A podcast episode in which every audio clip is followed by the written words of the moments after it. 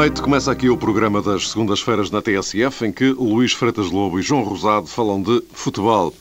Versão rádio, com acompanhamento no blog jogojogado.tsf.pt, que podem consultar sempre que quiserem. Antes do mais, um ponto prévio. Esta edição está a ser gravada antes do Sporting Olhanense. Aliás, é precisamente por causa da transmissão deste jogo pela TSF que o jogo jogado não é realizado à hora habitual, embora mantenha a repetição a seguir à meia-noite. Posto isto, passemos à nossa agenda. Já lá vão cinco jornadas e o Braga permanece como líder isolado, a única equipa só com vitórias. Mas convém não esquecer que entre as vítimas do Braga constam o Sporting e agora o Futebol Clube do Porto. Como se pode explicar a campanha da equipa de Domingos Paciência? Por outro lado, tanto Futebol Clube do Porto como Benfica apresentaram algumas deficiências este fim de semana, embora tenham conseguido resultados diferentes. Ainda assim, cabe perguntar até que ponto os desafios a meio da semana não tiveram reflexos no que sucedeu em Braga e Leiria. Eh, uma questão sobre a qual, de resto, já aqui nos tínhamos começado a pronunciar na semana passada, antes de Agora é tempo de verificarmos como foi depois de. Então, boa noite a ambos. Boa noite. Uh, boa noite. Luís, uh, começaria uh, aqui contigo, com o Braga. o, que é que, o que é que se passa com este, com este Braga? Como é que se explica isto? Porque, como eu dizia há pouco, estamos a falar de cinco vitórias consecutivas, um arranque de campeonato 100% vitorioso. Simplesmente, isto poderia não ter um significado por aí além se estivéssemos a falar de eh, adversários, todos eles, digamos, de patamares inferiores em relação ao Braga. Poderia ser apenas eh, algo que o próprio calendário determinou. Simplesmente aqui pelo meio há Sporting e Porto. Sim, são, são dois argumentos, dois jogos que, que levam a pensar mais, mais a sério neste Braga e, sobretudo, a pergunta que todos hoje fazem é saber se o Braga é ou não um candidato ao título.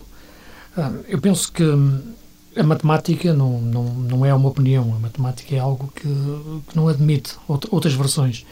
E neste momento, se olharmos para, para a classificação, o Braga, ah, se pensarmos naquilo que era o Braga no início, aliás, a própria, o próprio Domingos dizia que era pensar no quarto lugar e continua a dizer, mas a verdade é, olhando para os naturais candidatos à Europa que o Braga iria ter como competidores, o Nacional, o Marítimo e o Guimarães, penso que seriam estas as equipas. A verdade é que todas elas já estão a 10 pontos do Braga. Têm 5 pontos, o Braga tem 15. Uh, eh, faz com que o Braga, portanto, já, já esteja descolado desse grupo de candidatos à Europa. E está metido, claramente, entre os três grandes, entre os homens, entre as equipas que lutam pelo título. E já leva também vantagem sobre elas, jogando diretamente. Portanto, neste momento, o Braga ser candidato ao título já me parece que é uma questão que ultrapassa até a opinião dos seus próprios responsáveis, o treinador ou os jogadores. É algo que a classificação neste momento diz. A pergunta agora é saber se o Braga será capaz de aguentar este nível de jogo, esta, esta intensidade, esta qualidade uh, para se manter em cima. Eu sinceramente penso que há mais razões para dizer que sim do que não.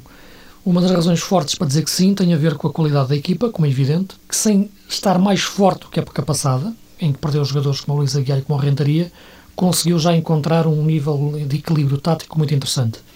O Domingos aprendeu com os erros do início da época. Uh, alguns jogadores, entretanto, saíram, como, o Fernando Alexandre, inclusive, e o, e o, e o Rodrigo Possebon, que pareciam ser jogadores que iam se fixar na equipa de início, e reestruturou a equipa de forma diferente, até em termos de sistema tático.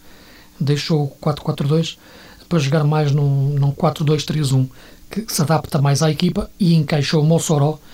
Não é o Luís Aguiar, mas é um jogador que pode ocupar os mesmos espaços e teve eh, o, o, o, ingresso de, do Goviana. Portanto, a equipa ficou mais equilibrada. Fora do campo, eh, pode parecer também paradoxal, e eu referi isso também um pouco a semana passada, mas este sucesso do Braga eh, pode começar num fracasso, que é o fracasso europeu. E o Braga, sem ter o desgaste de jogar todas as semanas, a meio da semana, para a Taça UEFA, pode encarar cada jogo do campeonato com uma intensidade muito maior, porque via-se, aliás, até acontecia a época passada com o Jorge Jesus, quando jogava para a Europa, o jogo a seguir o campeonato era claramente eh, de nível muito inferior. Portanto, tudo isto junto faz com que o Braga, em cada jogo que entre, esteja em condições para o discutir, para o ganhar.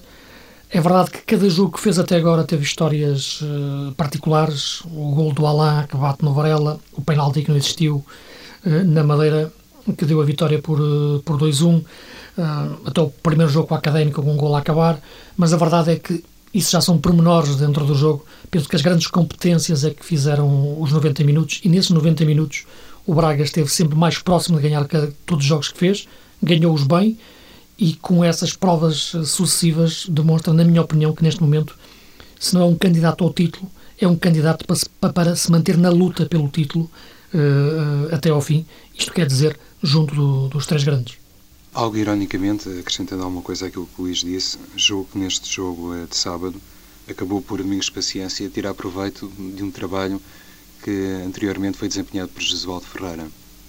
Não apenas por Jesualdo Ferreira, mas parece-me que este Braga, agora mais maduro, mais consistente e também uma equipa capaz de eventualmente discutir o título nacional, denuncia um projeto que tem para aí meio dúzia de anos, ou perto disso. E aquelas três temporadas que Jesualdo Ferreira cumpriu em Braga ajudou precisamente a constituir uma filosofia competitiva e também formar um grupo de jogadores que agora provavelmente estão a ter o seu eh, apogeu em termos nacionais. Isso depois teve uh, sequência também do trabalho de Jorge Jesus, porque houve um tempo em que o Sporting Braga estava muito indefinido tecnicamente. Uh, as apostas em Rogério Gonçalves ou em Jorge Costa não funcionaram muito bem e penso que esta sequência de trabalho, que tem um primeiro nome que se chama Jesualdo Ferreira, que depois tem um nome mais importante uh, cronologicamente falando, atenção, que se chama Jorge Jesus, acabou por uh, permitir a Domingos Paciência saber tirar proveito de alguma coisa que foi feita no passado e que foi muito interessante. Luís dizia que Domingos Paciência também já aprendeu com os erros e já corrigiu alguma coisa. Se calhar, num primeiro momento de Domingos em Braga, houve aquela tendência, que é natural, acontece com todos os treinadores, de mudar uh, várias coisas ou mudar muita coisa. Até no, no, campo do recrutamento, falou aí, por exemplo, o Luís, eh, do Fernando Alexandre, um jogador que até era conhecido por toda a gente, porque tinha uh, feito competição no Estrela da Amadora, mas uh, se calhar merecia dessa frustração europeia um, com, a, com, a, equipa sueca, o Domingos Paciência soube perceber que mais valia tirar proveito daquilo que servia de base a um Sporting Braga poderoso nas últimas temporadas. E esta questão que se relaciona com a afirmação de Hugo Viana, penso que é muito importante, explica ao nível uh, tático e também estratégico muitos uh, dos argumentos uh, do Sporting Braga. É realmente um jogador que ajuda a preencher o meio campo e, e sobretudo, ajuda a eliminar esse fantasma Luís Aguiar, porque Mossaró é claramente um jogador diferente e acho que essa foi hum, a, principal uh, lacuna, ou foi o principal problema para Domingos, encontrar ali um fio condutor no meio campo, um jogador que pudesse fazer de Luís Aguiar. E com, uh, digamos que, esta afirmação de Hugo Viana, isso acabou por uh, se resolver para bem, naturalmente, do Sporting Braga. penso que, além desta questão puramente técnica e que tem a ver com o tal trabalho eh, muito bom que foi efetuado por Jesualdo e depois também por Jorge Jesus e, naturalmente, agora por Domingos Paciência, vamos lá ver se Domingos, um bocadinho à semelhança de Jesualdo e Jorge Jesus, não está aqui a tirar um, um curso intensivo para um dia ser treinador de uma equipa grande em Portugal, maior que o Sporting Braga, é aqui que eu quero chegar, e obviamente que o Futebol Porto coloca-se aqui uh, no primeiro horizonte de Domingos Paciência. Ele, também, ele, ele nunca escondeu uh, o desejo de um dia, enfim, um dia regressar uh, ao, ao Dragão, mas enfim, não como jogador, claro, mas como treinador. Não é? Sim, imagino que seja o sonho prioritário de Domingos Paciência, embora numa determinada fase da carreira ele até tenha denotado essa preocupação para se marcar um pouco sim, uh, sim, universo sim, azul e branco, porque ele é claramente o claro, jogador de referência claro. no futebol do Porto. Mas dizia eu, além da componente técnica, gostaria também de sublinhar o trabalho de Carlos Freitas, porque o Sporting Braga tem isso, tem ao nível de, do Departamento de Futebol um, homem que pelo menos eh, segue os seus critérios e segue um trabalho a médio prazo e julgo que isso é muito importante e muitas vezes explica também o fracasso noutros clubes, porque noutras paragens não há, digamos que, esse grau de confiança uh, no, no chefe do Departamento de Futebol. E não há tempo, não é? Exato. Luís, não sei se acrescentar mais alguma coisa, porque senão eh, íamos avançando para o Porto. Não, eu, eu apenas ia acrescentar que o caso do Braga neste momento parece um conto de fadas mas a verdade é que o Domingos não chegou ao Braga da forma mais cristalina que possa parecer. houve muita hesitação na, na sua contratação, até se decidir pela, pela aposta no Domingos. Houve ali um hiato de tempo em que não se assumiu esse, a contratação do Domingos, em que o Braga comprometeu a preparação para, para o jogo da Comissão Europeia.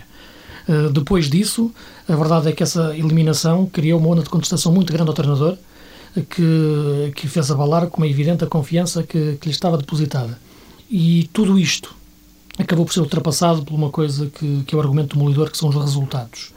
Uh, e muitas vezes, e, e, gosto de citar uma frase que o Wanda Ramos dizia no, em Sevilha, é que quando um treinador sente que a sua permanência depende do próximo resultado, mais vale não continuar. O Domingos esteve muito próximo disso acontecer em Braga, como já tinha acontecido com outros treinadores no passado recente.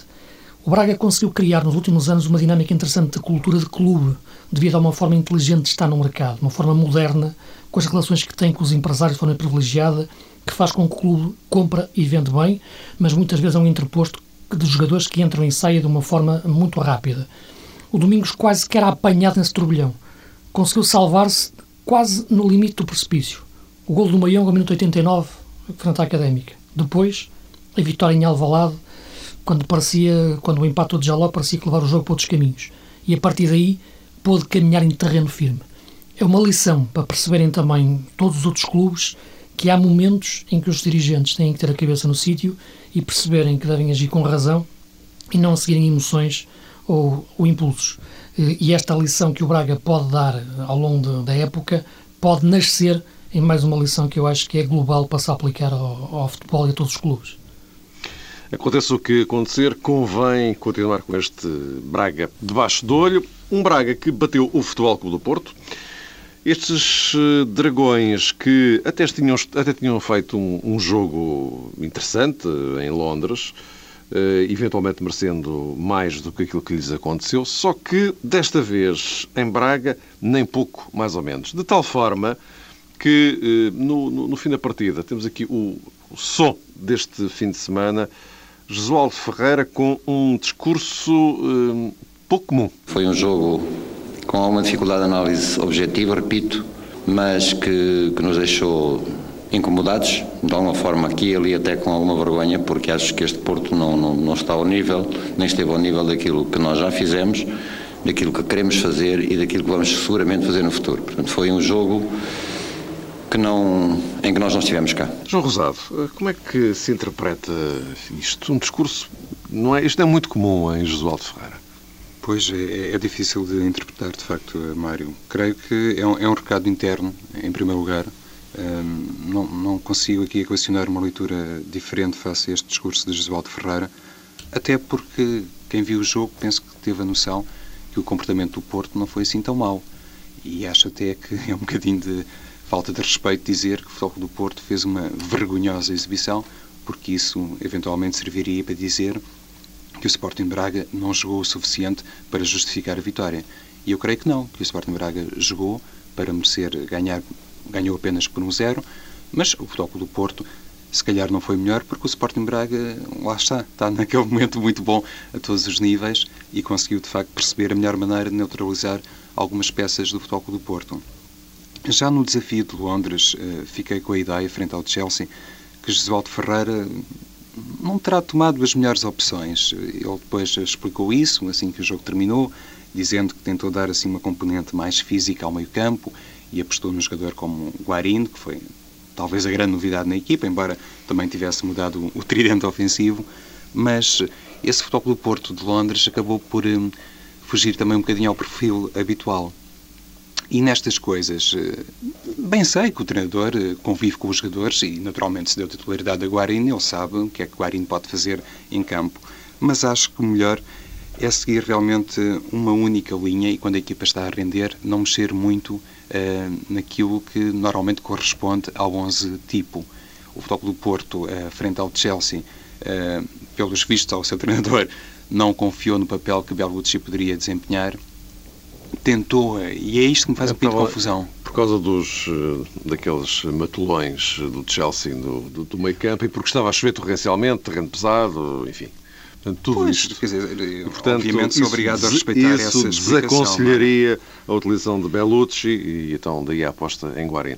Ninguém mas, sabe mas, melhor mas, do que o treinador do Porto. Mas, não foi, mas, o cenário em Braga não era nada disso. Não era, mas deixa-me só diz, contextualizar diz, diz, um, um bocadinho a propósito deste desafio da, da Champions League, porque eu acho, eh, vendo assim as coisas naturalmente à distância, quando se tenta ir pelo eh, mesmo patamar, tentar equilibrar as forças, neste caso ao nível mais físico, pelo menos percebi isso, se calhar o Futebol Porto estava sempre em desvantagem. A única coisa que poderia ali acrescentar um bocadinho, fazendo lembrar aqueles tempos de José Maria Pedroto, era lutar com armas diferentes e eventualmente surpreender o Chelsea. Pronto, isso foi de facto, é, digamos que um contexto muito particular. Acabou o jogo de Londres, o Futebol do Porto eh, passou para outro capítulo da sua história, neste caso a deslocação a Braga para defrontar o, Sporting local. Nesse jogo também Bellucci não foi utilizado. E quando há pouco frisaste, Mário, que a componente física poderia influenciar ou ter também reflexos na produção interna, é, é estranho que, por exemplo, um jogador como Bellucci não tivesse sido utilizado em Braga, ou pelo menos parcialmente utilizado, já nem vou falar da questão da titularidade, porque também tenho essa opinião que Guarin acabou por desempenhar eh, de forma relativamente produtiva eh, a sua função eh, no jogo em Inglaterra. Mas, se repararmos, por exemplo, naquilo que fez Jorge Jesus em Leiria, Aymar não jogou na quinta-feira, e depois foi titular frente à União de Leiria.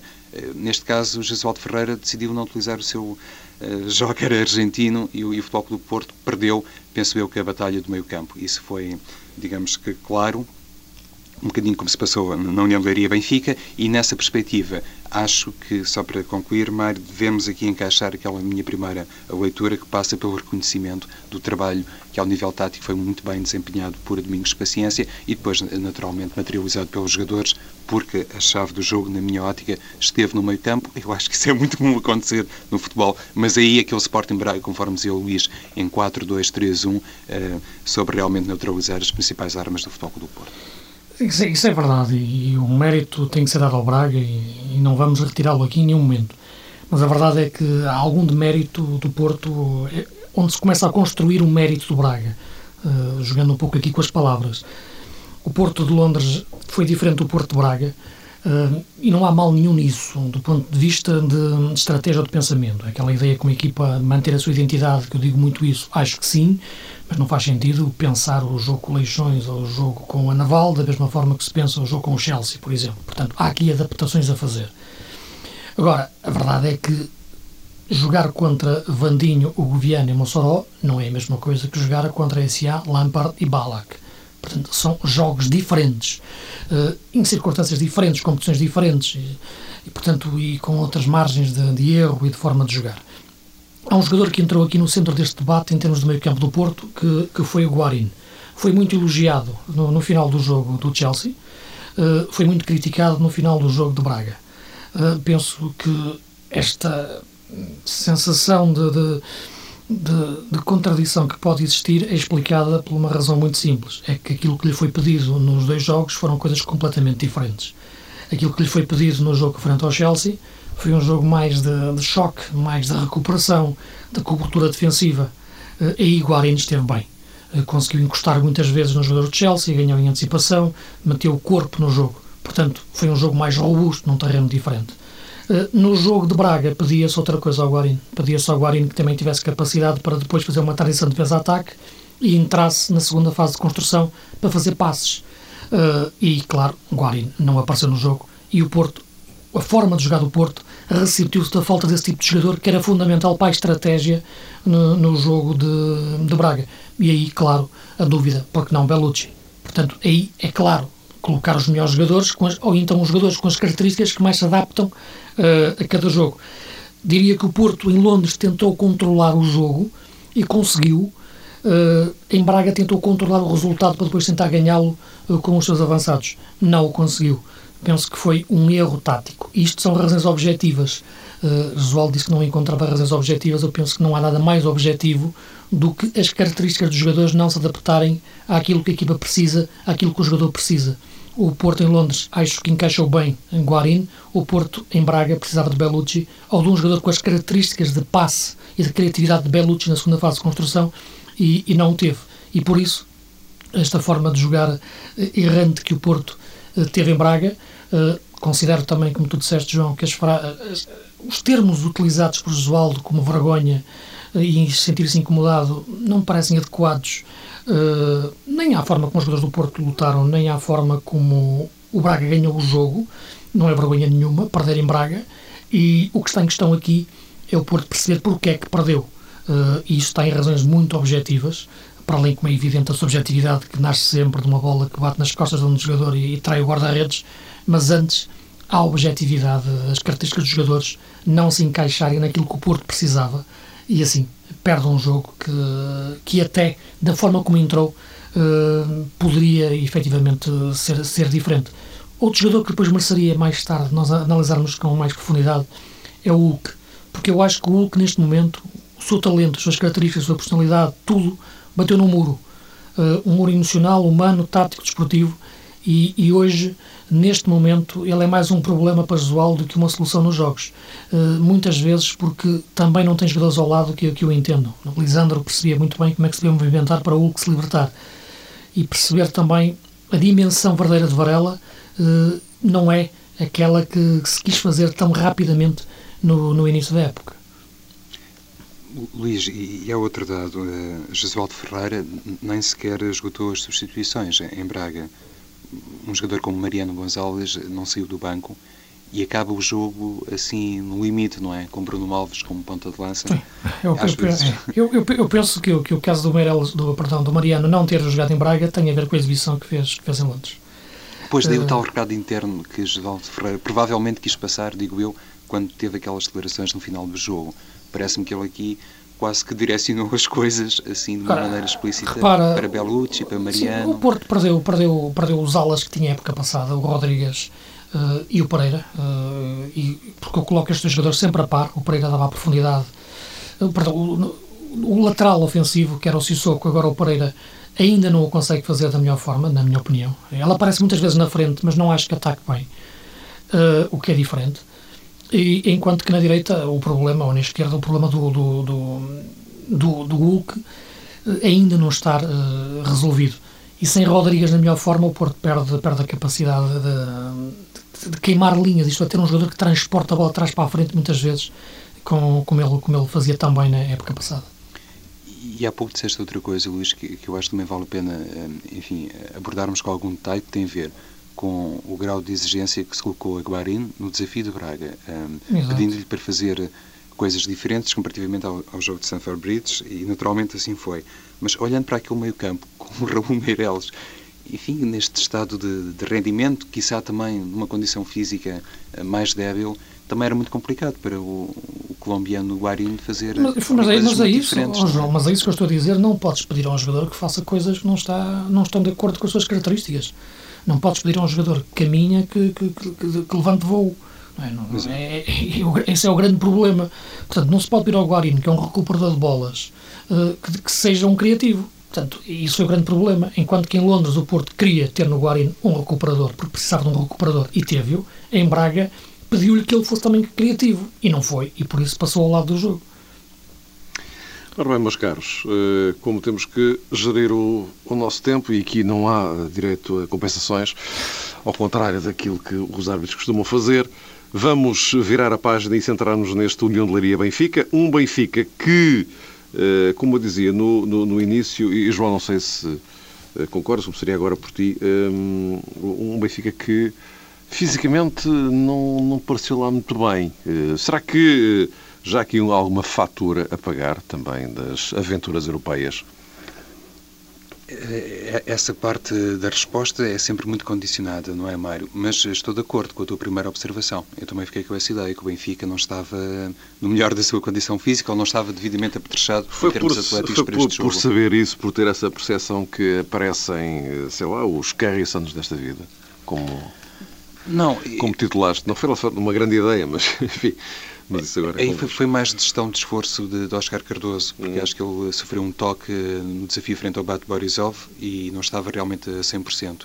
E Jesus eh, fez aquele plano que normalmente é arquitetado por todos os treinadores. Bom, eu tenho um plantel rico, com algumas soluções atacantes, Uh, vou confiar que Harrison seja capaz de resolver as coisas em termos ofensivos e depois o Cardoso só seria utilizado no caso de ser necessário. E, e acabou por ser.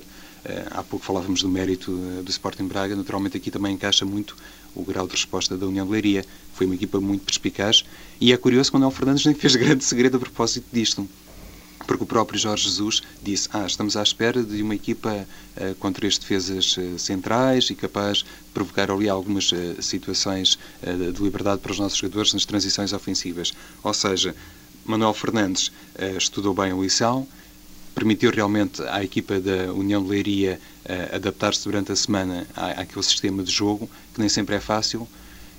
É, é um sistema, lá está, às vezes falávamos aqui sobre isso, até a propósito da seleção que eu gosto particularmente. Eu acho que há muitas equipas no futebol português que poderiam jogar dessa forma, em 3-4-3 ou em 3-5-2, por aí fora. A verdade é que Manuel Fernandes, mesmo depois de ter visto a equipa a perder logo no, no quarto minuto, eh, deu sempre o sinal de confiança para dentro do campo. Uh, já me estou aqui a perder um bocadinho, não é, Mário? A propósito da, da questão física da equipa Sim, do Benfica, não, mas, há, há, aqui um fator... Há é, para mim podem divagar para onde quiserem. Certo, mas uh, se calhar uh, particularizando um bocadinho, mais do que a condição física do Benfica, visto no seu todo, globalmente, houve ali um jogador que me pareceu, de facto, num plano inferior e para mim até foi uma surpresa. Foi o Maxi Pereira. Achei que ele não estava com o fogo suficiente. E eu vi o jogo frente ao Bate Borisov e ele foi dos melhores jogadores. Maxi Pereira por isso, achei que o Benfica estava muito comprometido uh, nas saídas para o ataque pelo lado direito e já sabe no lado esquerdo parece-me que Schaffer não, não tem assim uh, grande confiança porque é um jogador que ainda não conseguiu agarrar o lugar e isso tem provavelmente custos. Por isso, o Benfica depende muito do lado direito e a esse nível achei que o União Leiria também soube interpretar bem o jogo e acabou por cair uh, graças a um lance, ou devido, melhor dizendo, a um lance muito polémico que foi aquele penalti convertido depois pelo Oscar Cardoso. Mas eu, eu penso que, que não, não, houve aqui, sinceramente, eu não senti que o Benfica tivesse algum problema de, de físico, ou intensidade física, não ter conseguido manter os índices altos da, das jornadas anteriores. Eu penso é que desta vez o, o Manel Fernandes montou uma forma de jogar, uma forma de, de, de plantar a equipa em campo mais inteligente, que fechou os espaços. Oh, Luís, só, só, só, para explicar o, porque é que eu estava a dizer isto, porque houve ali algumas, alguns jogadores que não tiveram nem pouco mais ou menos, o, repara o Ramírez de, de Leiria com o Ramírez da Luz com o Borisov. Mas eu Parecia acho... outro Ramírez, oh, não é? Oh, Mário, eu, eu... Em contrapartida, tens, o, o, curiosamente, um dos, um dos jogadores com melhor produção no, no Benfica em Leiria foi o Aymar, que ficou na bancada no meio da semana, não é? Sim, mas eu sinceramente, eu penso, embora, como é evidente, fazer dois jogos numa semana é diferente de fazer apenas um, como é lógico, sim, sim. em termos de desgaste, eu penso que a questão é mais, é mais tática. Penso que tem a ver, o Aymar jogou numa zona de terreno onde teve mais algum espaço para se movimentar e ele, ele fugiu muito da, da zona 10, enquanto que nas alas o, o, o Manuel Fernandes tinha sempre lá três homens uh, a vigiar o, os, os extremos do Benfica. É curioso, o Jorge Jesus tinha dito no final do jogo, Vitória de Setúbal, quando, quando venceu por 8 a 1, que já sabia que eles vinham cá jogar com, com três defesas, com três centrais, e isso é ótimo porque é a forma como a minha equipa joga melhor e, e, e consegue ultrapassar facilmente. E ultrapassou, claro. Uh, hoje, ontem, no jogo frente, frente ao Leiria, encontrou uma equipa estruturada de forma diferente e, e não os conseguiu ultrapassar nunca. Uh, portanto, e não os conseguiu ultrapassar porquê? Porque não encontrou soluções para uma forma diferente do Manuel Fernandes montar a equipa. Isto é, a estrutura era a mesma, mas a verdade é que desta vez os laterais do, do Leiria eram quase sempre defesas. O Vinícius e o, e o Madi e o Panadetiguiri eram os jogadores que estavam sempre ali encostados. Depois com o apoio do André Santos e do Miguel Soares uh, e do Marcos Soares. Portanto, a dificuldade do, do Benfica foi em criar esses espaços nesta barreira que a equipa do, do Leiria montou. Uh, e o, o, futebol é mesmo isso, criar espaços.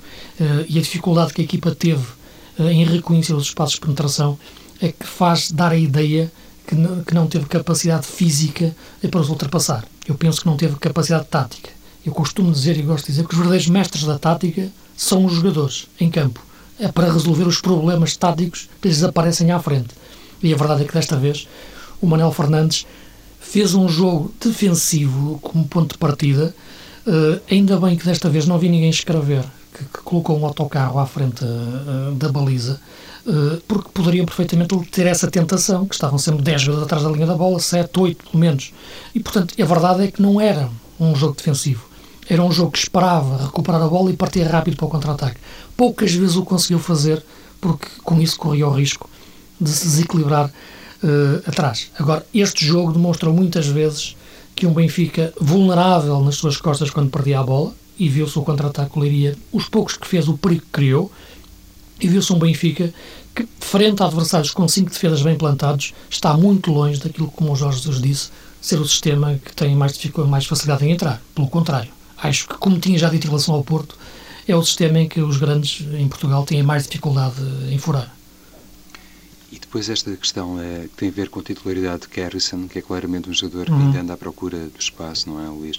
Parece-me que num jogo fora, tendo como parceiro um jogador de características eh, relativamente semelhantes, como é o caso de Saviola, acabou por ser ainda um contratempo maior para o Benfica. Provavelmente eh, Jorge Jesus até teria utilizado de início Nuno Gomes, não fosse aquela questão de ele ter sido titular frente ao Bate Borisov e eventualmente alguma desconfiança perante o rendimento de Nuno Gomes, levou Jesus a apostar antes em Carrison. Mas parece-me que é um jogador pronto, estou a repetir mais uma vez que neste sistema de Jesus, neste 4-4-2, mais largo ou menos largo, não funciona tão bem. E ele tem muita dificuldade em fugir à marcação. Tem, tem. Harrison. É claramente um jogador que ainda não percebeu o, o futebol português, o futebol europeu, os espaços mais curtos em relação ao futebol brasileiro, tem que ser mais rápido. Cada grande plano dele denota um jogador triste, um jogador que não comunica com, com os colegas não tenho dúvidas que ele é um excelente jogador, porque já ouvi fazer coisas fantásticas.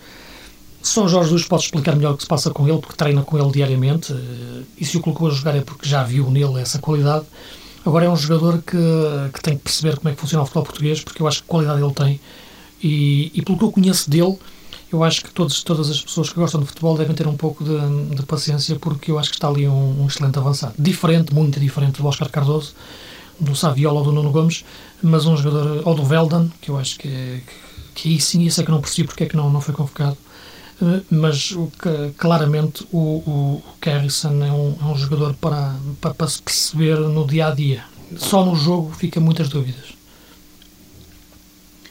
Pronto, vamos então tentar perceber como é que o Benfica de futuro vai resolver esta questão, porque acho que uma das coisas que tem representado uma mais-valia no atual plantel e, e sob a orientação de Jorge Jesus tem a ver com o grau de concorrência e esse sentimento que existe. E Jesus tira muito proveito disso. Quase sempre tirou, atenção, nas equipas eh, que orientou, é uma imagem de marca do trabalho dele, mas o Benfica isto tem sido particularmente saliente. E a pior coisa para Jorge Jesus é, é perder uh, jogadores à conta uh, desse sentimento uh, mais triste, conforme dizia o Luís, que realmente, agora que ele falou sobre isso, concordo também quando olhamos para a expressão de Kersen, que é claramente um miúdo ainda sem, sem a devida confiança. E isso pode ter eh, reflexos na gestão do plantel eh, do Benfica e, quiçá, atenção Luís, que, que o Eldon foi convocado, acabou por ser o 19 Exato. neste jogo. Quando queria dizer eh, não convocado, pois, não, não, foi para o banco. Exato. Não ter ido para o banco, para isso, ter ficado fora, ter ido para a bancada. Pois, é isso, isso só, dizer. Só mesmo para concluir é que, atenção, se houver um apagamento Carrison, o Benfica aqui fica numa situação um bocadinho complicada porque foi um jogador emprestado pelo Barcelona e custou imenso dinheiro ao Barcelona. E naturalmente o intuito do empréstimo era que ele é, vingasse é, é no, no futebol testá-lo aqui durante uma ou duas épocas. Meus caros, eh, vamos colocar ponto final eh, no jogo jogado desta semana. Eh, convém não esquecer que no próximo sábado temos o primeiro clássico deste campeonato, o Futebol Clube do Porto Sporting, logo a seguir um Benfica Leixões. É mais uma jornada que pode dar uma contribuição importante um Braga também, para se perceber. Eu já lá ia chegar, justamente. é uma jornada que pode dar eh, também para compreendermos um pouco melhor para que lado é que isto vai pender, sendo que na sexta-feira o Braga tem um teste complicado, necessariamente complicado, no Algarve frente ao Olhanense. Portanto, teremos aqui uma sequência que convém não perder de vista. Quanto a nós, eh, o jogo jogado na próxima semana está no seu horário normalíssimo, tudo recomposto, porque na segunda-feira da próxima semana não há futebol. E, eh, independentemente disso, podem continuar a espreitar o nosso blog jogojogado.tsf.pt. Então, até para a semana.